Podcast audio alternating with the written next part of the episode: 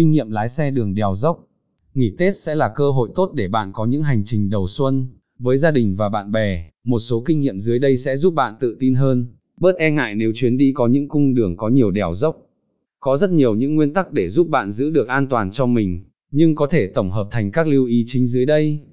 Kiểm tra an toàn xe, lấy tự tin trước khi lên đường. Trước mỗi chuyến đi, đặc biệt là những đoạn đường qua những con đèo dài và hiểm trở như đèo Khao Phạ, Yên Bái, đèo Ô Quý Hồ Lai Châu hay Mã Pì Lèng, Hà Giang, hãy đưa xe đến garage để kiểm tra toàn bộ các chi tiết quan trọng như hệ thống phanh, áp suất và tình trạng lốp, các loại dầu trợ lực lái, dầu phanh. Việc này không những đảm bảo cho chiếc xe ở trong tình trạng vận hành tốt nhất, mà hơn thế, còn là hành động mang lại cho bạn sự tự tin trước khi lên xe.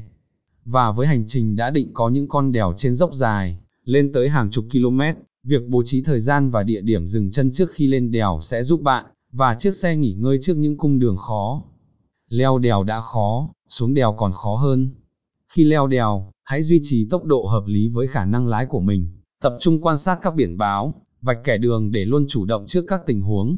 Ở các cung đường núi, việc khuất tầm nhìn ở những góc cua gắt là điều không thể tránh khỏi. Hãy tập thói quen báo hiệu cho xe đi ngược chiều ở mỗi góc cua bằng đèn hoặc còi, cũng như quan sát gương cầu và đi đúng làn đường.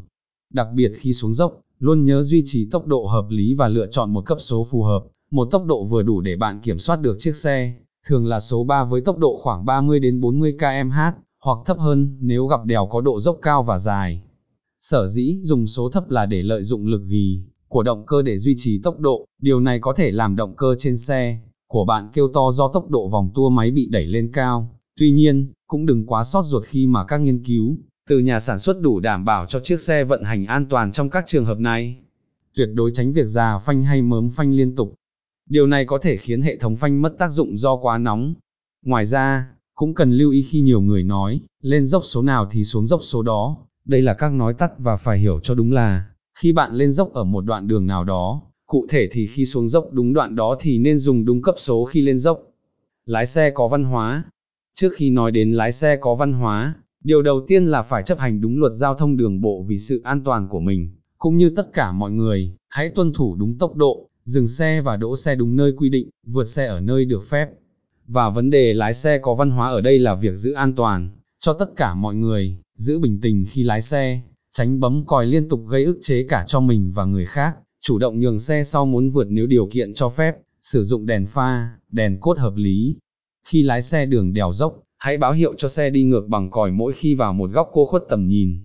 Khi vào cua, không bám vạch tâm đường mà nên chú ý đến vạch làn đường bên phải của mình. Khi trời tối, bạn nên sử dụng đèn cho phù hợp. Hãy hạ đèn chiếu gần khi có xe đi ngược chiều.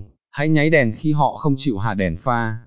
Nếu gặp phải những lái xe thiếu văn hóa cứ để đèn pha chiếu mặt vào mặt lái xe đối diện, không còn cách nào khác, bạn cố gắng giữ đúng hướng đi, bám vào vạch lề đường bên phải. Trường hợp cảm thấy không an toàn, hãy giảm tốc độ và dừng hẳn bên phần đường của mình để tránh bất trắc.